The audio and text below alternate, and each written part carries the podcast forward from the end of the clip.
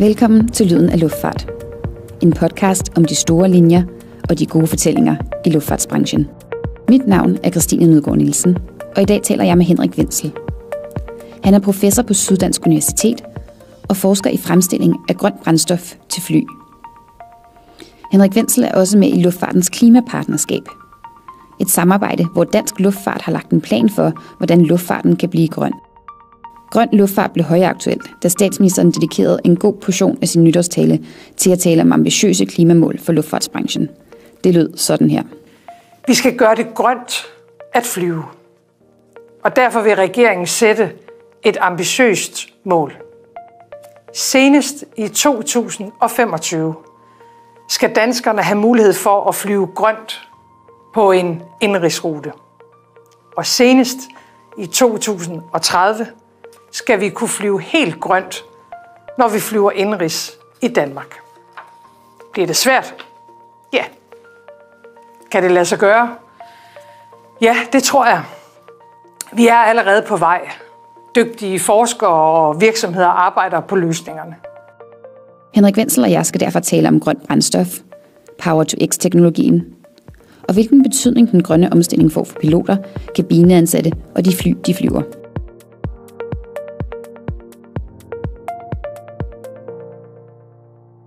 Kommer grønt brændstof til at få nogen påvirkning på piloter og kabineansatte i forhold til, hvordan de gør deres arbejde. En ting er selvfølgelig noget med i forhold til efterspørgsel, hvor mange passagerer, der gerne vil flyve.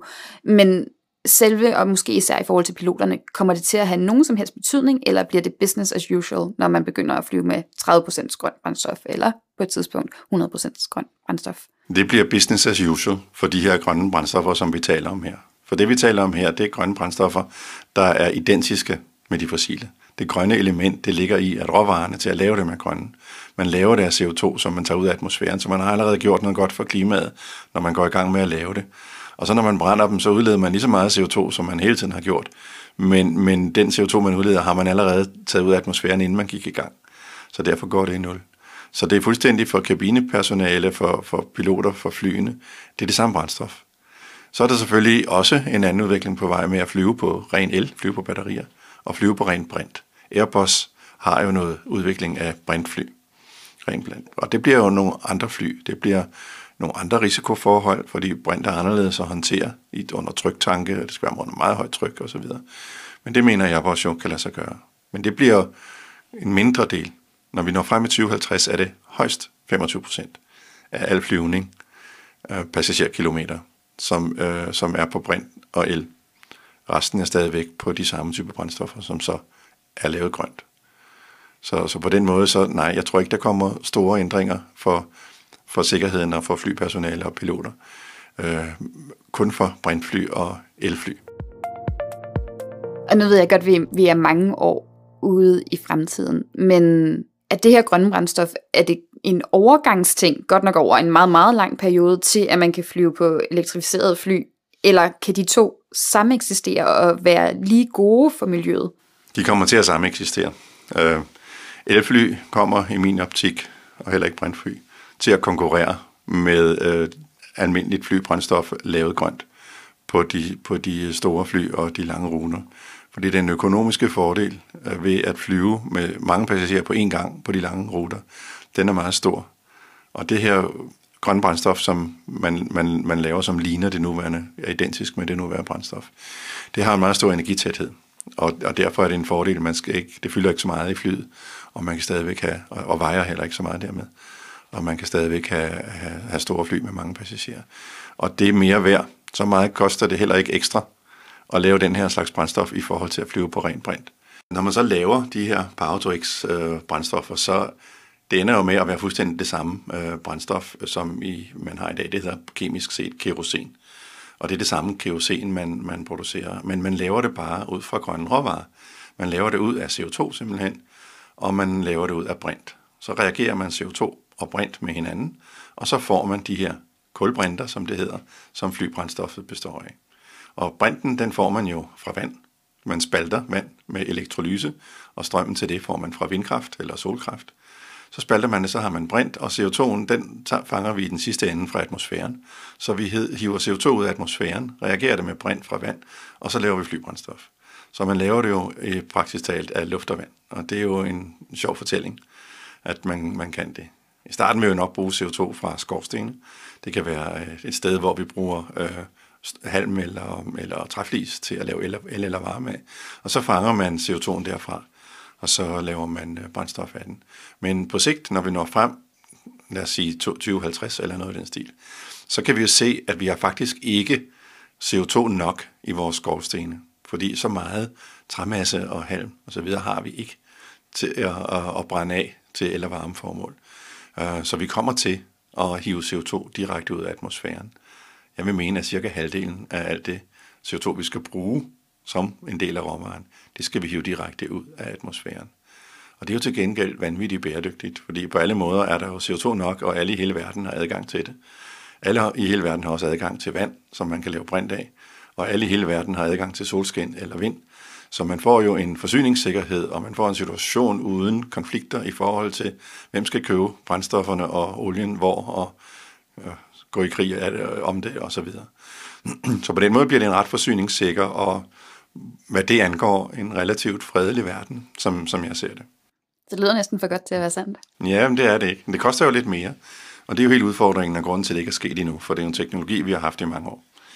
Um, men grunden til, at det ikke er sket endnu, det er jo, at det koster de her steder mellem to og tre gange, når vi kommer op i stor skala nok, mellem to og tre gange de brændstofpriser, vi kender i dag. Og det der med at fange CO2 fra luften, hvordan, det er lidt svært at forestille sig, at man sådan bare kan hive det ud. Ja, men som kemiker er det ikke svært at forestille sig. CO2 det er faktisk noget af det nemmeste at have med at gøre. Det er nemt at optage, man ser bare på en cola eller en anden sodavand eller øl for den sags skyld. Der er masser af CO2 i, og man kan bare ryste den, så slipper det ud igen. Og det er jo heller ikke svært at, at pumpe det ind igen. Man kan jo se at dem, der køber sådan en danskvandsmaskine og har stående i køkkenet, øhm, hvor let det er at fra en CO2-patron og det ned i vandet, og så er det jo så i vandet så er det opløst i vandet, og så kan man ryste den lidt, så kommer det ud igen. Så CO2 er relativt nemt at fange og slippe af med igen på den måde. Hvis det så lykkes at, at få sat hele systemet i gang, så man kan lave og producere de her nogenlunde rentabelt, hvordan så i forhold til de flytyper, vi har nu, kan, kan de godt håndtere den her form for, for brændstoffer allerede? Og jeg tænker måske især øh, Airbus A320 og Boeing 737, sådan dem, der er rigtig, rigtig mange af. Kan de godt klare det? Ja, det er de samme øh, brændstoffer, som dem vi flyver på i dag, stort set. Så flyene skal sådan set ikke laves om.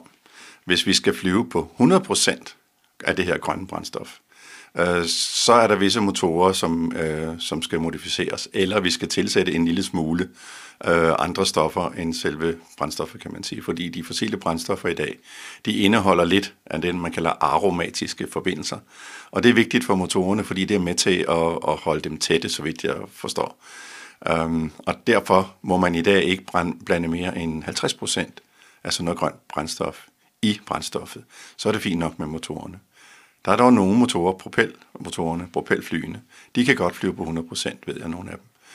Øhm, men de andre kan i øjeblikket ikke, med mindre vi tilsætter sådan en 5-8% af de her aromatiske forbindelser.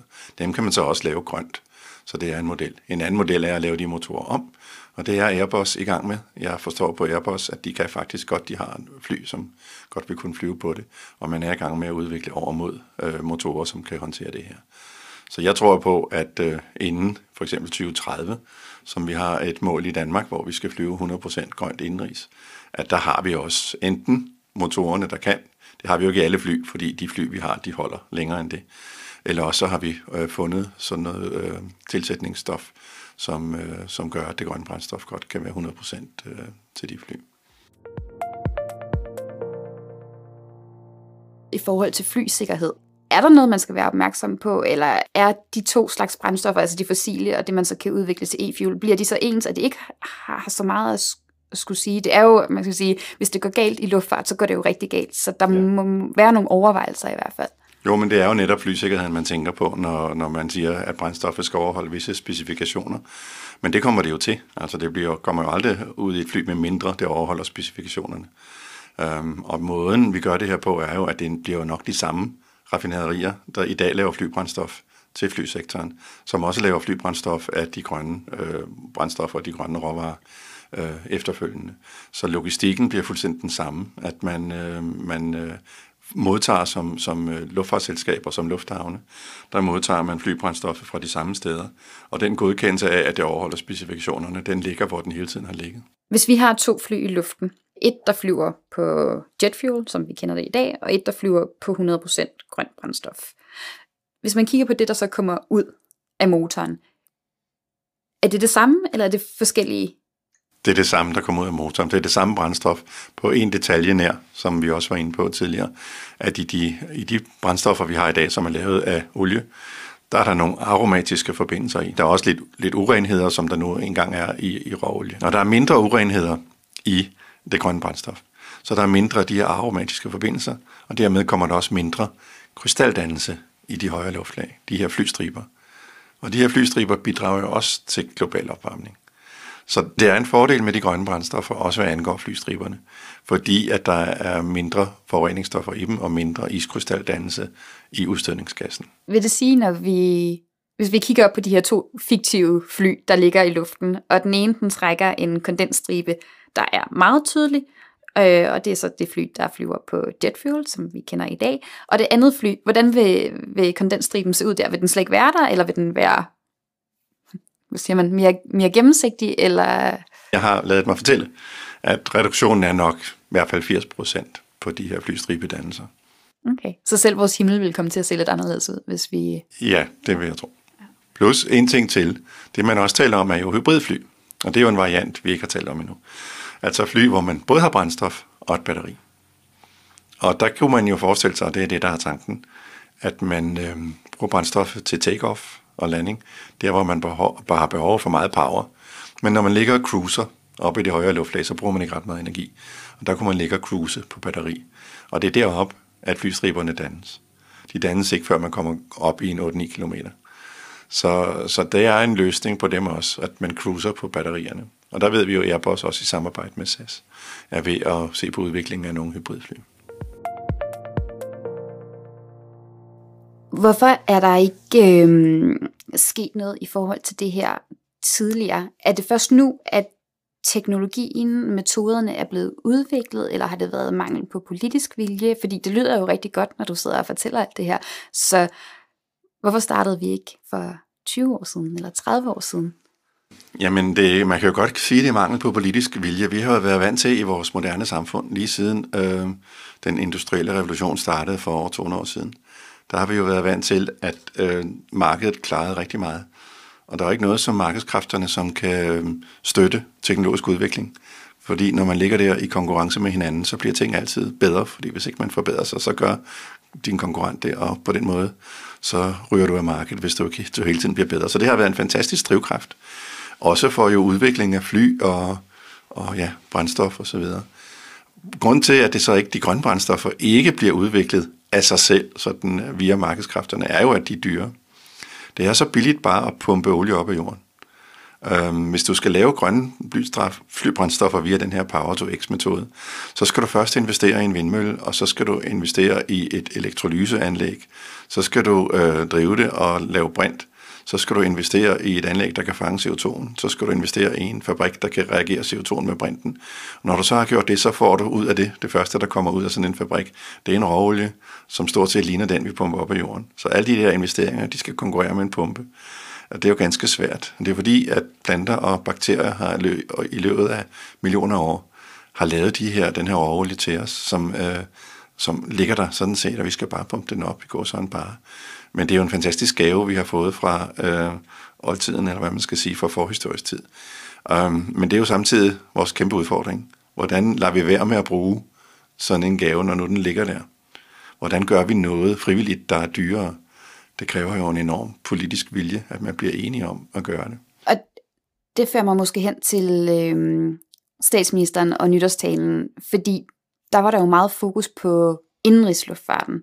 Men når du siger, at der skal politisk vilje til det her, så er det her det er noget, der er nødt til at ske på EU-plan, før at det ikke kommer til at påvirke danske selskaber negativt, hvis de vælger at prioritere grønt brændstof, og billetterne dermed bliver det dyrere, så vil der jo kunne komme konkurrenter ind fra ja.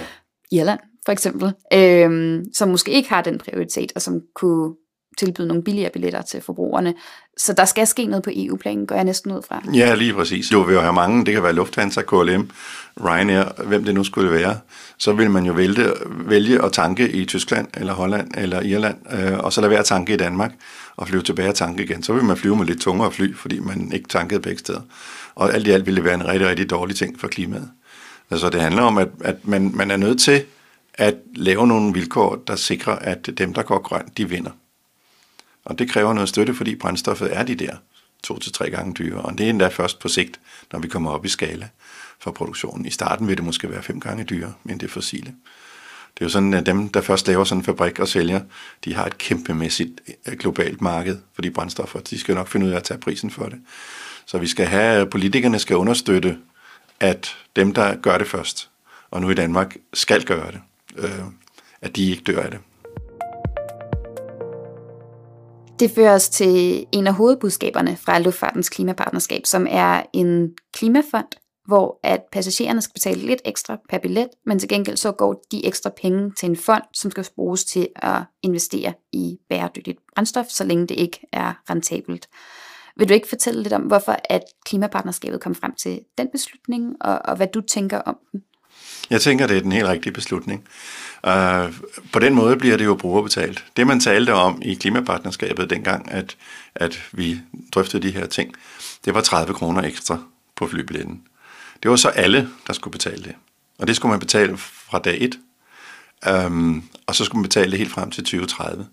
Og over de 10 år, som det var, fra vi startede, øh, der skulle man så indrulle øh, grønne brændstoffer, så man nåede op på 30 procent. Men set som gennemsnit over den 10-årig periode, så var det måske 10 procent som et vægtet gennemsnit over hele perioden.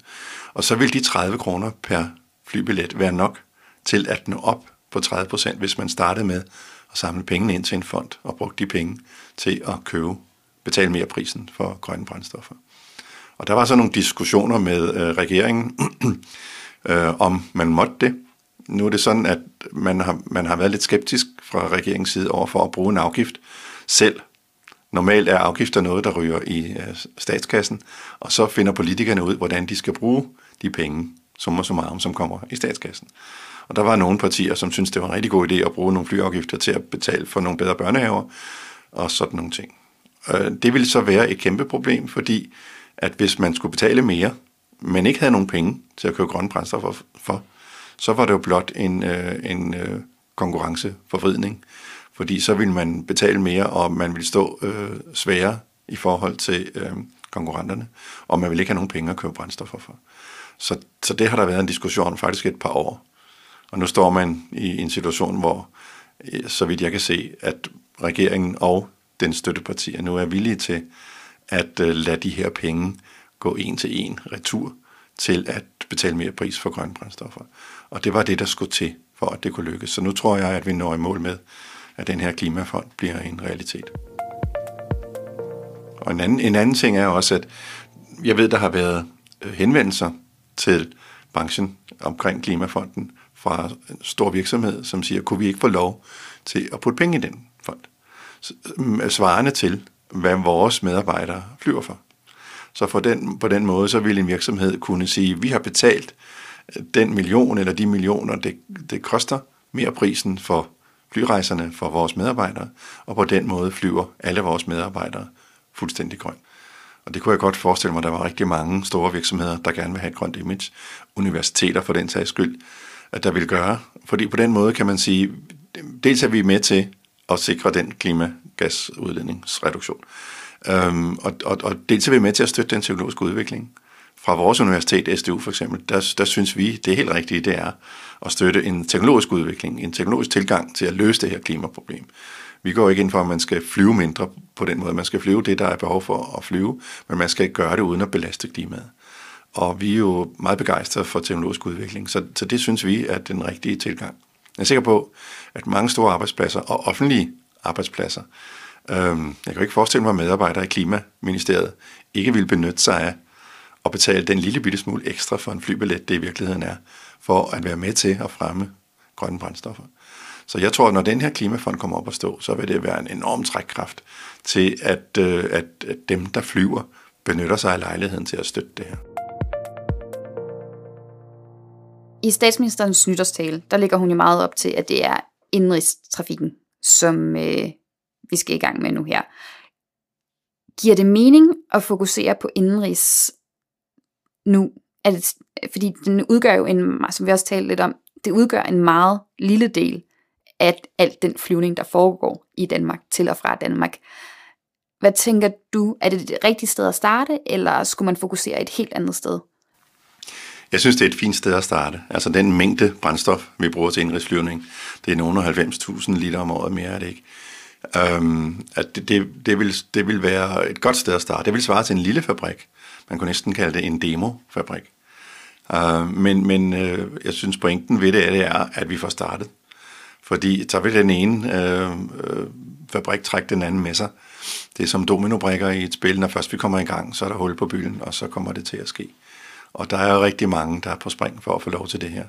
Og vi ved også, at dem, der laver flybrændstof, altså laver den fejl, endelige brændstofblanding, raffinaderiet, de er villige til at købe det, de kan få fat i, fordi der er en stor efterspørgsel.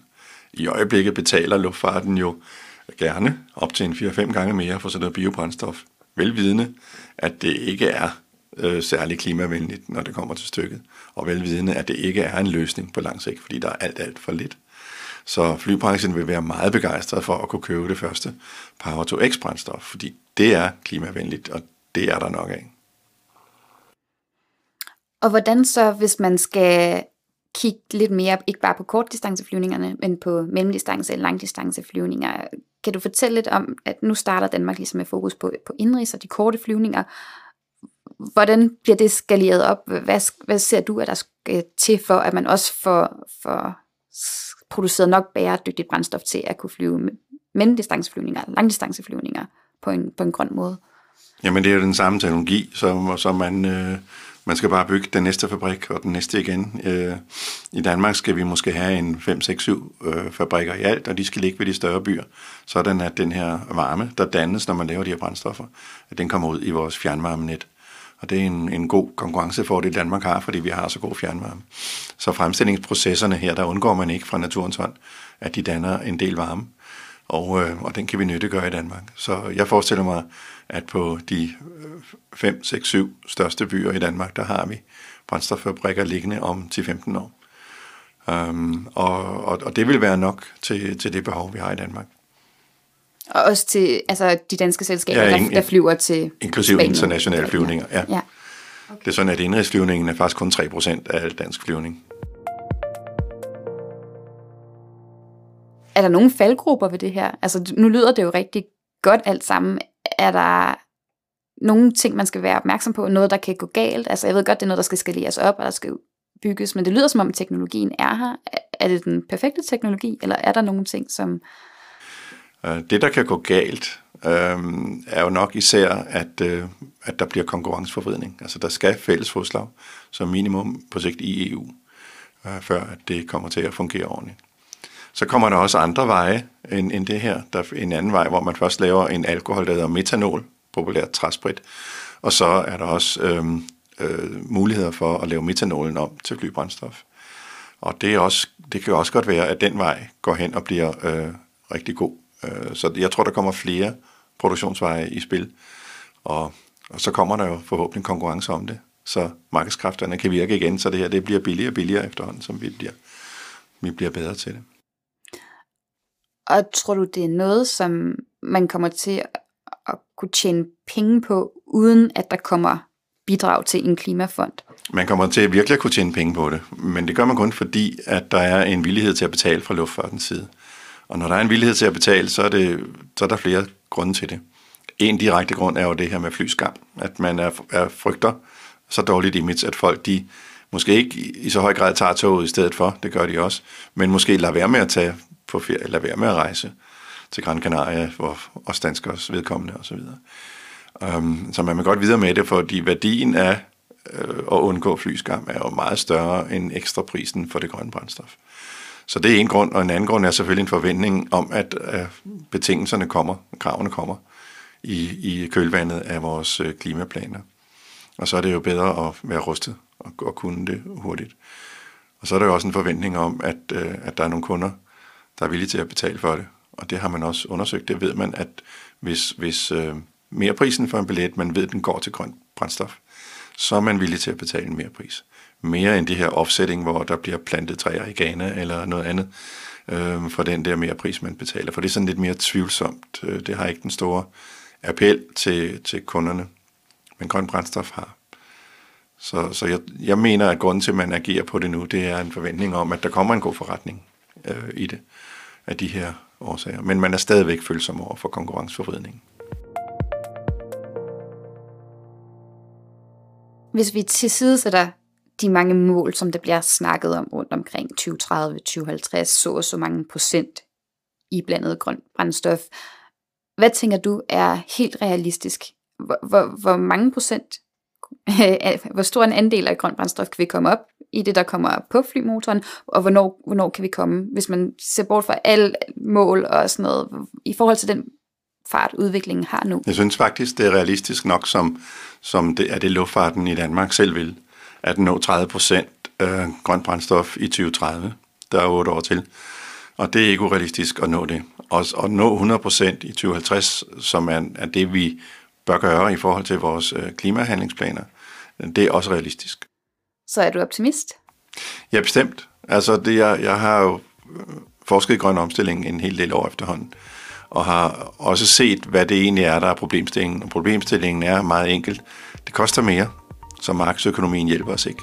Vi skal have rammevilkår for at få det til at ske. Den erkendelse, det har været nogle år for at få den til at, at trænge ud til beslutningstagere. Nu har vi jo en situation, hvor bevidstheden er så stor i befolkningen og blandt vælgerne, at man er nødt til som politiker at agere efter det. Henrik Wenzel, tak for, at du vil være med til at gøre os klogere på øh, grøn brændstof og hvordan vi kan få en grønnere luftfart i fremtiden. Selv tak. Min gæst i dag var Henrik Wenzel, professor og forsker i grønne flybrændstoffer. Mit navn er Christine Nødgaard Nielsen, og du har lyttet til Lyden af Luftfart.